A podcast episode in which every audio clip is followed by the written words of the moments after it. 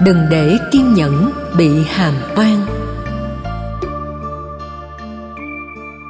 Ví dụ có người vu cáo, đạo phật làm cho nhiều quốc gia chấp nhận cảnh nhà tan cửa nát bởi quân xâm lược, vì đạo phật dạy bất sát và nhẫn nhục. Về logic, ta thấy rất hợp lý. Bất sát có nghĩa là không giết. Kẻ thù khi xâm lấn biên cương bờ cõi thôn tính dân tộc ta, làm cho biết bao người phải nhà tan cửa nát, sinh ly tử biệt. Nếu ta cứ ngồi yên vì đánh lại sẽ bị phạm giới sát. Nghĩ như thế là giết chết đạo phật. Bất sát là một nền tảng đạo đức để thiết lập và kêu gọi hòa bình, tôn trọng mạng sống con người, bảo hộ tình thương cho các loài động vật và thực vật cả hệ sinh thái.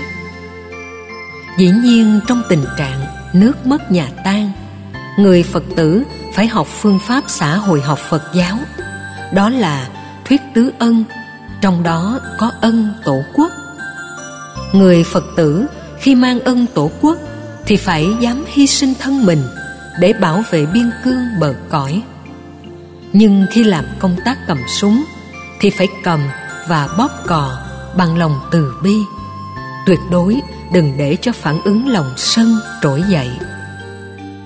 Máu và cái chết trên chiến trường, khói súng, đạn bom làm cho con người dễ sân.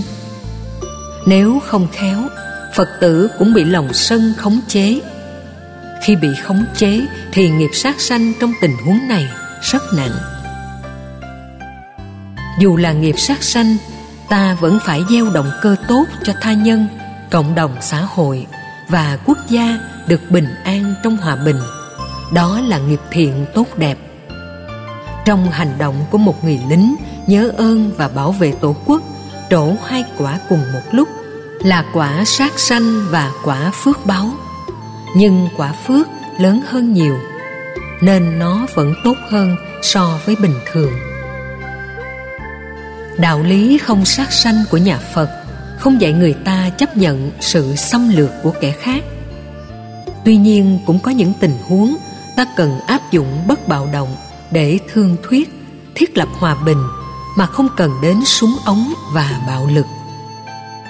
Nhẫn nhục trong đạo phật phải được hiểu là sự chịu đựng năng lực, bản lĩnh, đại hùng, đại dũng, đại trí để ta tạo sự tiềm năng thành hiện thực vượt qua được những gian nan thử thách của thời gian, khí hậu, nghịch cảnh, chướng duyên.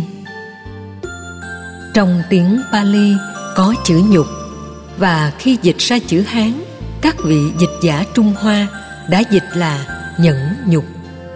Nhưng chỉ nhẫn là đã đủ rồi. Do vì gắn thêm chữ nhục nên người ta hiểu rất tiêu cực.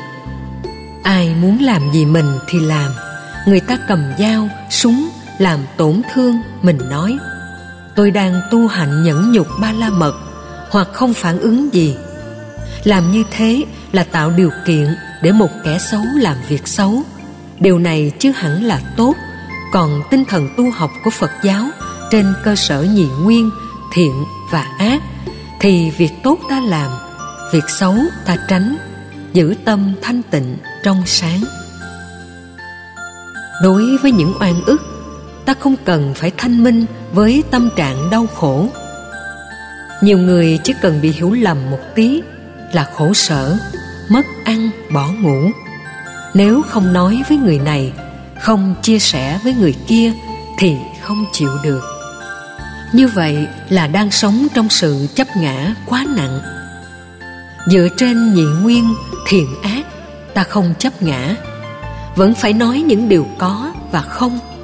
Vấn đề mọi người có nghe hay không là chuyện hậu xét.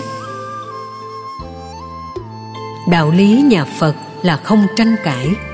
Người ta muốn tranh cãi, tranh luận vì muốn thắng hay sợ thua đối phương, ảnh hưởng của họ mất. Ta đi một cách thản nhiên trong cuộc đời. Việc nào có, nói có. Việc nào không, nói không còn lại cuộc đời tự đánh giá và bản thân mình dù có bị vu khống, xuyên tạc, không vì thế mà tư cách đạo đức của mình bị mất. Hiểu được như vậy thì sự thản nhiên bắt đầu có mặt.